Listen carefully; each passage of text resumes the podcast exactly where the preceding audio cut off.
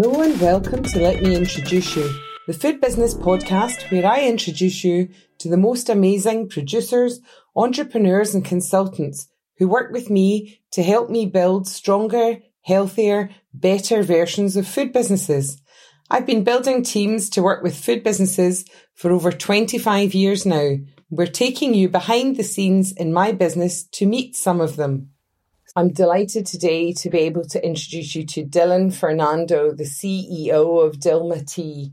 I was very lucky to meet him in 2013. I was introduced to him and his passion for tea and the quality of teas that Dilmah produce ignited an interest in tea in me that led me then to study with them at their School of Tea and then to go on to learn more and to study as a tea sommelier, certified tea sommelier with the Tea Association of Canada. So I hold him responsible for igniting my love of tea and showing me how good quality tea could be and for introducing me to a business which has such wonderful integrity and genuinely ethical, sustainable values right through the business, a business that was founded in the 50s on those principles by his father, Merrill. And I know that you're really going to enjoy hearing what drives him and hearing him share how he runs the business and, and what is important to him day to day. How are you? I'm good, uh, keeping good. well. Good. Challenging times, huh, for everyone. But uh, I, I think the uh, hardest thing is not being quite sure. I, I spoke to a customer yesterday who had booked to be at Anuga, the trade show, you know, in, in October, and he said, I've booked. I don't know if we can travel. And then he said, and I don't know if I want to go to Germany. you know, and he said it's just so difficult because you have to make some kind of plans, but you're not not sure. And I think that is it. It's teaching us all patience and flexibility in a big way, isn't it? it's crazy chaos, crazy Yeah. volatility. I know, and very difficult for you because you're operating globally, and so even when things are slightly better in one area, they're they're changing in another. So I can imagine it's um, difficult. Exactly. So for those of for those who who don't know you, you are Dilhan Fernando, and you are the CEO of Dilmah Tea, Dilmah Ceylon Tea. Can you tell me how you describe your job to people? Because I know how many plates you've got going at once. What would you say your job day to day entails? Well, Jane, uh, you know, in a family business, there's never anything that remotely approaches a JD. You do what needs to be done. Absolutely. So, uh, and actually, I, I must say that, that that's really a blessing because, I mean, for me, my uh, uh, love is tea um, and uh, wa- wanting to do everything uh, sustainably. Conservation is my second great uh, affinity, and uh, you know, wanting to also do it ethically with integrity. Um, you know, have been able to serve our community, you know, in education in different areas. That is also a huge part uh, of my passion. And I have the privilege of doing all three because with uh, Dilmah, we have a commitment to taste, goodness, and purpose. And so, uh, whilst looking after Dilmah, uh, my time is also divided amongst our uh, MJF Charitable Foundation and Dilmah Conservation, which are absolutely, uh, you know, the, the greatest pleasure.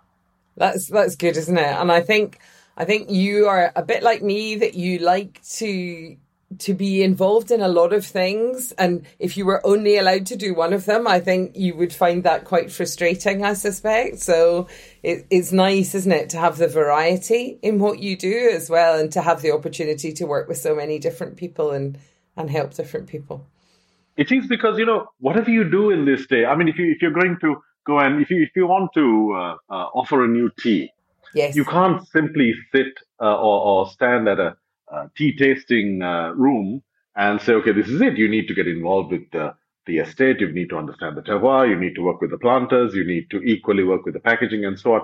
And, you know, I think that something that uh, COVID has taught us is that there are no boundaries. If uh, something needs to be done, there has to be collaboration. So you need to get involved in everything because you need to make sure of the purity of whatever vision, particularly if it's a product and if it uh, relates to quality, sustainability, and so on, uh, because not everyone shares the same commitment. So if you've got a central purpose, you need to get involved, and I think that's as simple as it is. And, that, and that's a good a good key too to gluing it all together, isn't it? I know I was talking to Shabnam Weber this week from the Tea Association of Canada, and she was saying when you understand the different parts in the chain that bring a cup of tea into your kitchen and let you enjoy it, you can't help but feel responsibility for everybody in that chain. And, and you are closer to the beginning of that chain. So how that changes what you will shop for, what you regard. And, and I think I'm very hopeful that that is something also that through COVID, people have understood more the effect that we as a people have on our planet and how important it is that we don't just worry about the bit that affects us, but how much more important it is that we understand the whole chain. And we're certainly seeing with younger people, people the age of some of your family, that they are buying much more responsibly now and they want to know in in the same way as I have felt for many years that I want to buy meat knowing it was reared well, it was reared happily. If I'm going to eat it at a good life, it means I pay a lot more for it, but I'm happy to do that and to eat it less often. And I really hope that that is spreading through the food chain because certainly in the UK, we are very guilty of spending a much smaller percentage of our income on food and drink than we do on, on other things. And I think we really need to get that back in check. And I hope that that's part of what we've learned during the pandemic. And that I, I'm certainly seeing signs of people being much more concerned about the businesses they're buying things from, which I think will work very well in in favor of companies like yours who have always put the people in your business first and and all your partners right through the chain. Would you agree? Are you seeing signs of that from other parts of the world too? Well, you know, there was always a premiumization trend that people talked of, but it's only recently, in the face of food safety fears, concerns about ethics, inequality, I mean, which which really have been uh, tangible in, in I mean, in, in so many producing countries over the past five, six years, particularly. Yes uh, because it's not because it didn't exist before, but because it's now better communicated. Yes. But what we are seeing now is a fundamental shift with consumers saying, okay, look, let's let's actually walk the talk, and that's refreshing. But in between, you have you you have of course you've got retailers, you've got uh, different uh, parts of uh, the the chain. Yes.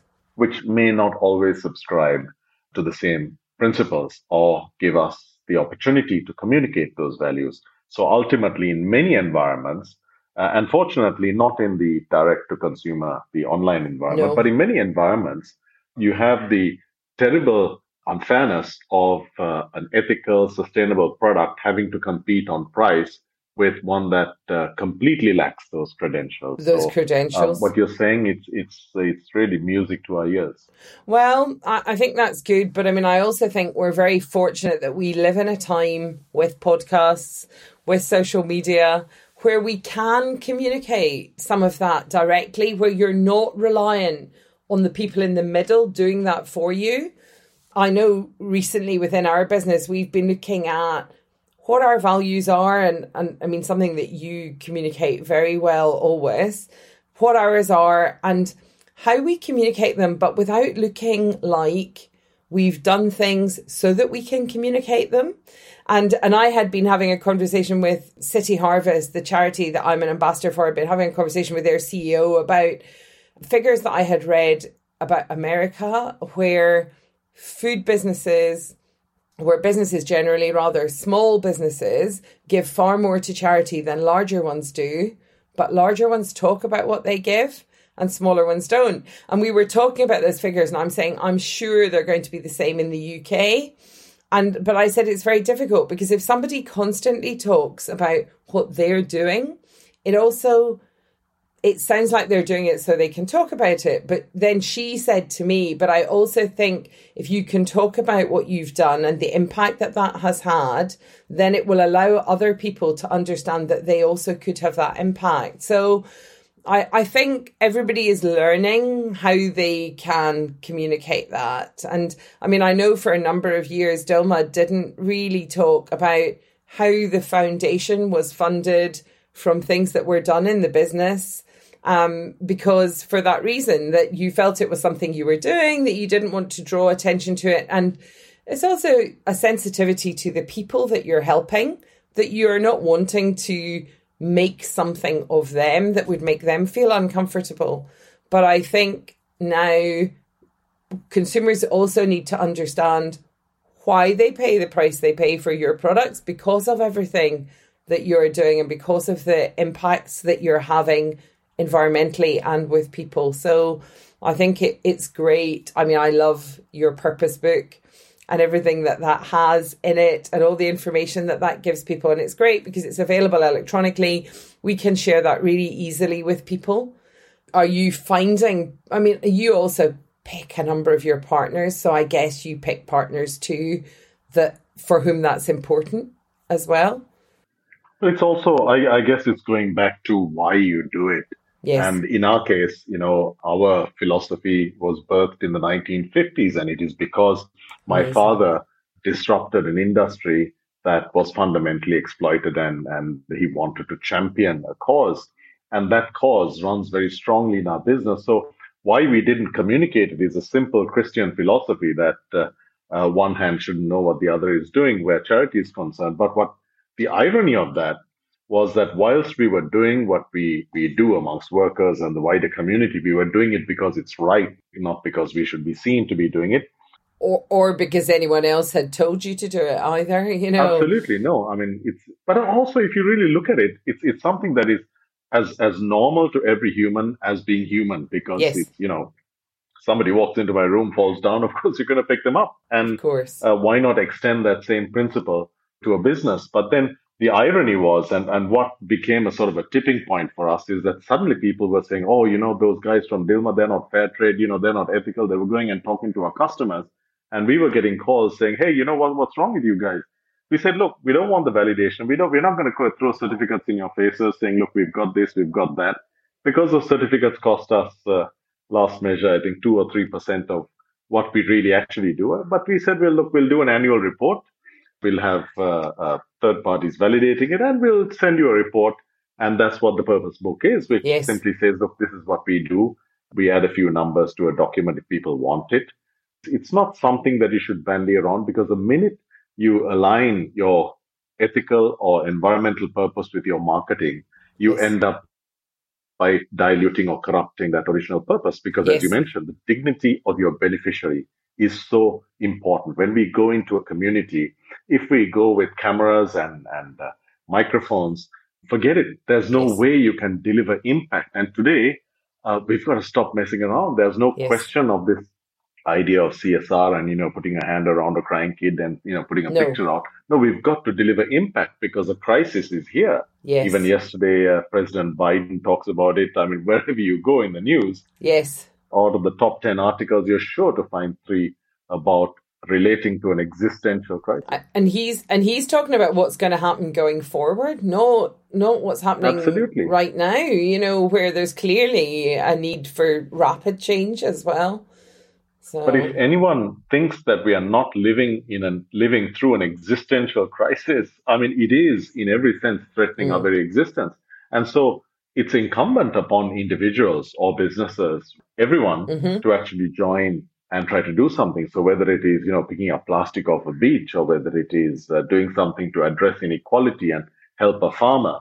Yes. And some of the things that you do, uh, Jane, about talking and, and encouraging producers, it, it, that's incalculable in its benefit because when you re-energize rural economies, you build a front line against climate change. You, you uh, reduce deforestation. I mean, farmers yes. aren't cutting down trees because they, they hate the environment. They're doing it simply because they don't have the money to educate themselves, to innovate, to build on, on precision agriculture uh, knowledge which, which is available. Absolutely. And I always remember when I was doing work years ago in, in prison, somebody said to me, you can never be sure that if you didn't have the same choices as those people, that you wouldn't have made the same choices as them. You know, and I, I was watching on the news last night, famine in, in Africa and people really fighting to survive and, and going to market to try and sell goats to survive and nobody would buy the goats because the goats were too thin. And so now this week that guy has to make the choice to feed the goats and not his children so that he can sell the goats to feed his children. Do you know it's it's awful. And and we absolutely need to reverse that and, and quickly and everybody needs to do their part. And another thing i think too is that people think i can only do a small bit. You know if china is such a huge polluter does it matter if i'm recycling my plastic or you know trying to avoid using plastic as much as i can? Yes it does. If everybody did it the difference would be phenomenal tiny amounts of stuff can make a huge difference and i think that's the other thing that we we have to stop sweeping it under the carpet. And there's been a lot of greenwashing as well. So a lot of people claiming, you know, zero emissions and things because they've offset everything, which doesn't, yeah. it just builds the problem up somewhere else. So you know, I think I think I love. Uh, I really enjoyed at the beginning of last year, March April, when your conservation team switched to, helping us all to grow vegetables at home, and it was really interesting because we were, you know, we were miles from you, and you were in Sri Lanka, we were in the UK,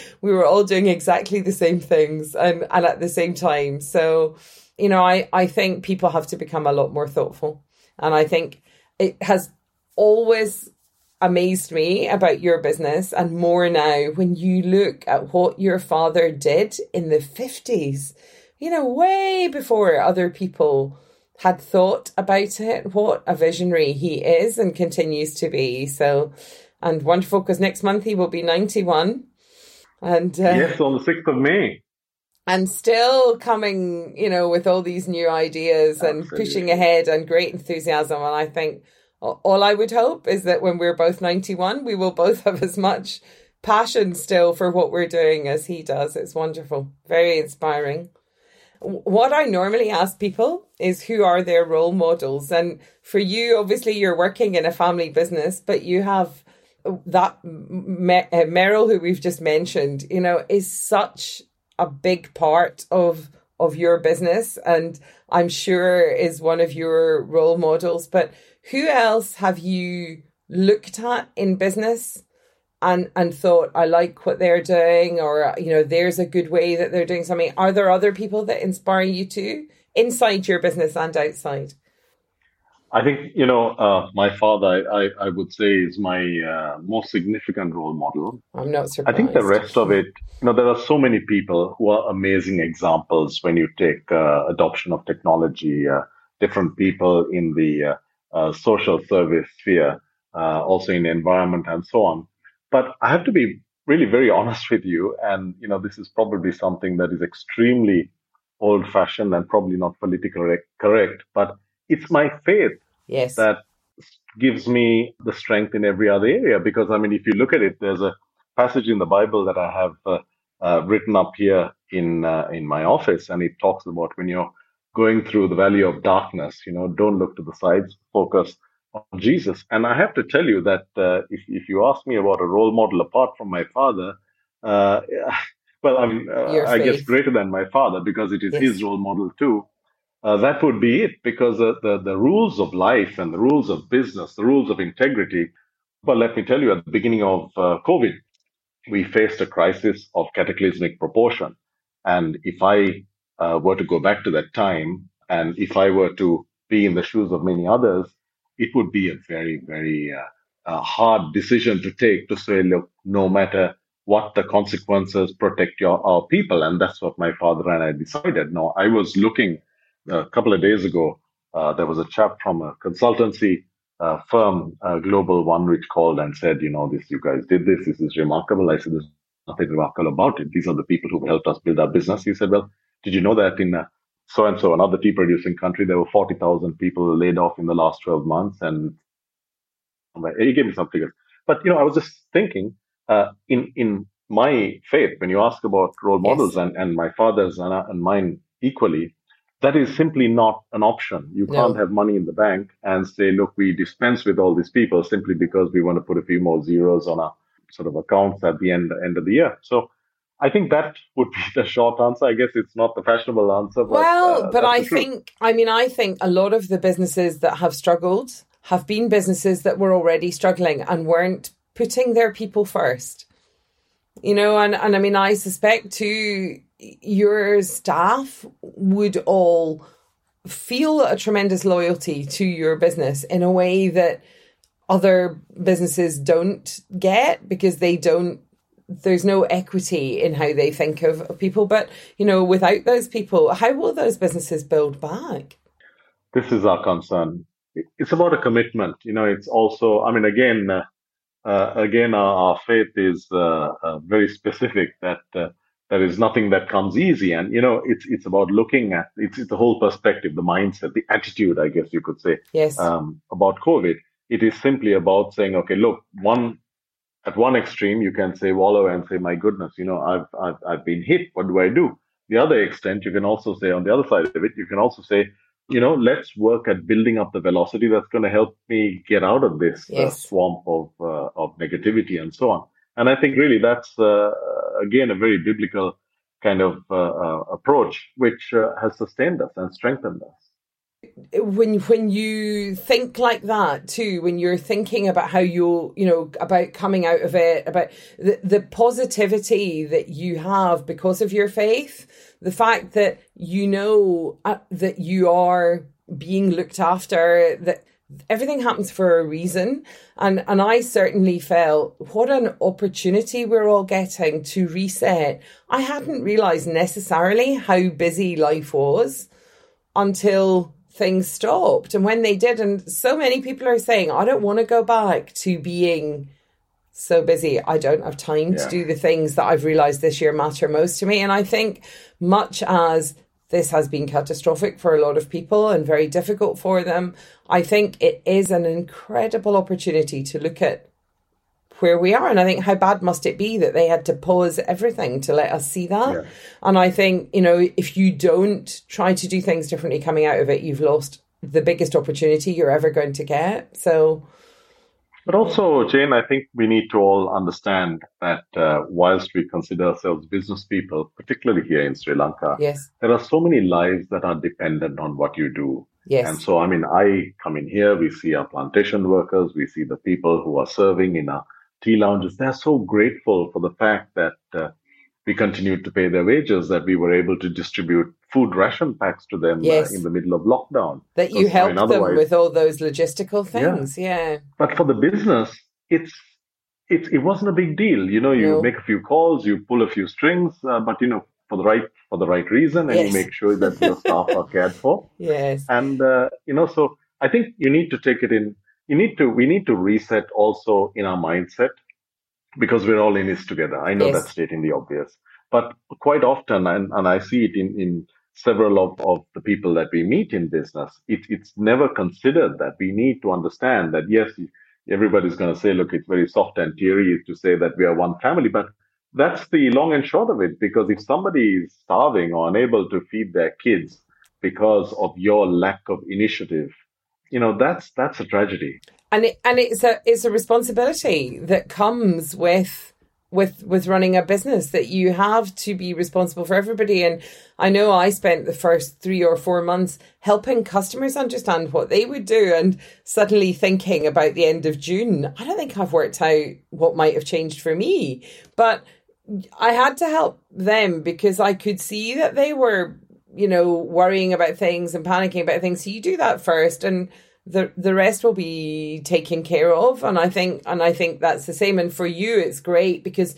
you are in sri lanka and you're in among your people. I mean i think we've seen some problems this this last couple of weeks in in the uk in in football which seems like such a strange thing.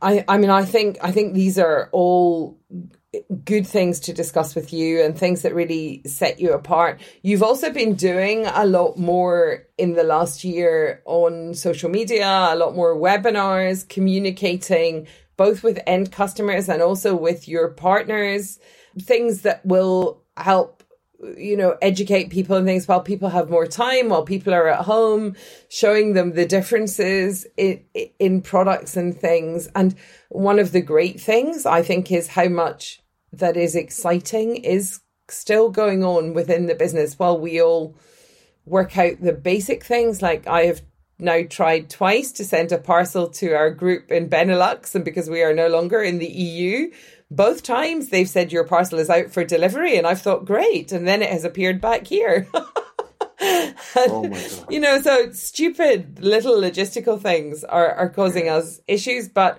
at the same time, it's wonderful to see.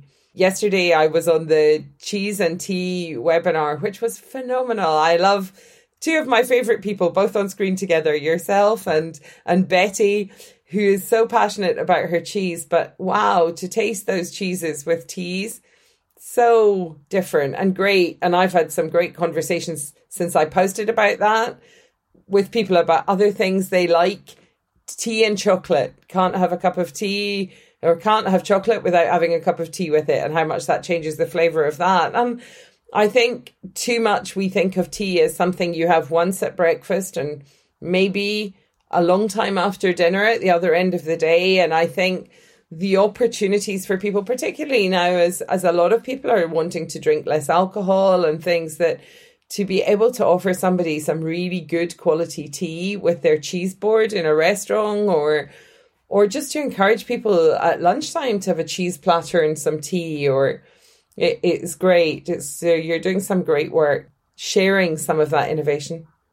It's unfortunate that uh, you know when tea became really a victim of its own success because uh, when it became so popular, it became entered the mainstream. Unfortunately, dragged the specialty down. But when you really look at the story behind a spectacular silver tips or a single estate tea that has been influenced by seasonal weather phenomena, the the combination of the flavor, the aromas, the hues, the, the textures, it's, it's truly incredible. And that's really what drives us. And so for mm-hmm. us, it's quite simple to be sharing that, uh, that yes. joy. But, but it, it, you know, it is. And, and they are very specialties and they'll never be repeated. That's the other lovely thing. You know, they have unique DNA every year. You have to look at what has happened with the weather and how that has changed things and and, and produce. But I think that's really exciting too and, and means that even if people know something that they love, every time they open a new packet of it, there is a chance that there will be a nuance in it that they haven't had in it before. And I think that's lovely that we're not blending that out in all of those single estate teas, that you're letting people have that speciality about them. And I know I, I heard Betty saying, and we've used the water that Dilhan asked us to use. And, you know, and, and I mean, it's the same I feel when you were talking yesterday about this trend with cheese in tea. And I think, oh no, because similarly, you know, when people say, oh, I use that tea to smoke a piece of fish, I think, whoa, you know, when all that care has been taken to make that tea so beautiful, pick the right tea and eat it with alongside the fish. Don't burn it it, it's funny, isn't it? But it, but you're right. It is people. You know, tea has been a victim of its own success, and now we have to re-engage people. And I think people are wanting to understand that. So it's great all the education that that you are offering people.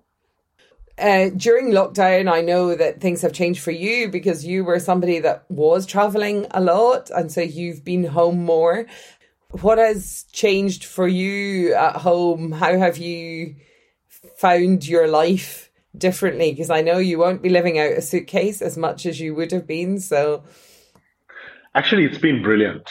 I mean, not, of course, not the pandemic, but no. uh, for me personally, the getting more involved in our plantation, spending more time in the tea garden, spending more time in the tea tasting room.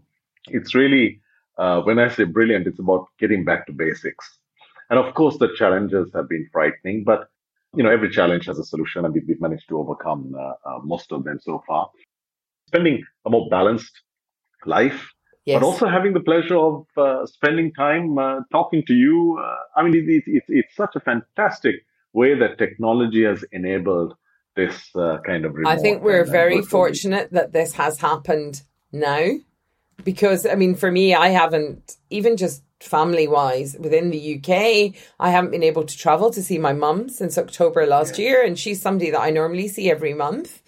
But technology means we don't we we're desperate to see each other, and that will happen in June. But you know, we haven't felt as disconnected as we might have because we've been able to do things like this. So, you know, I, I think we've been, it, it has made doing business easier than it might have been otherwise.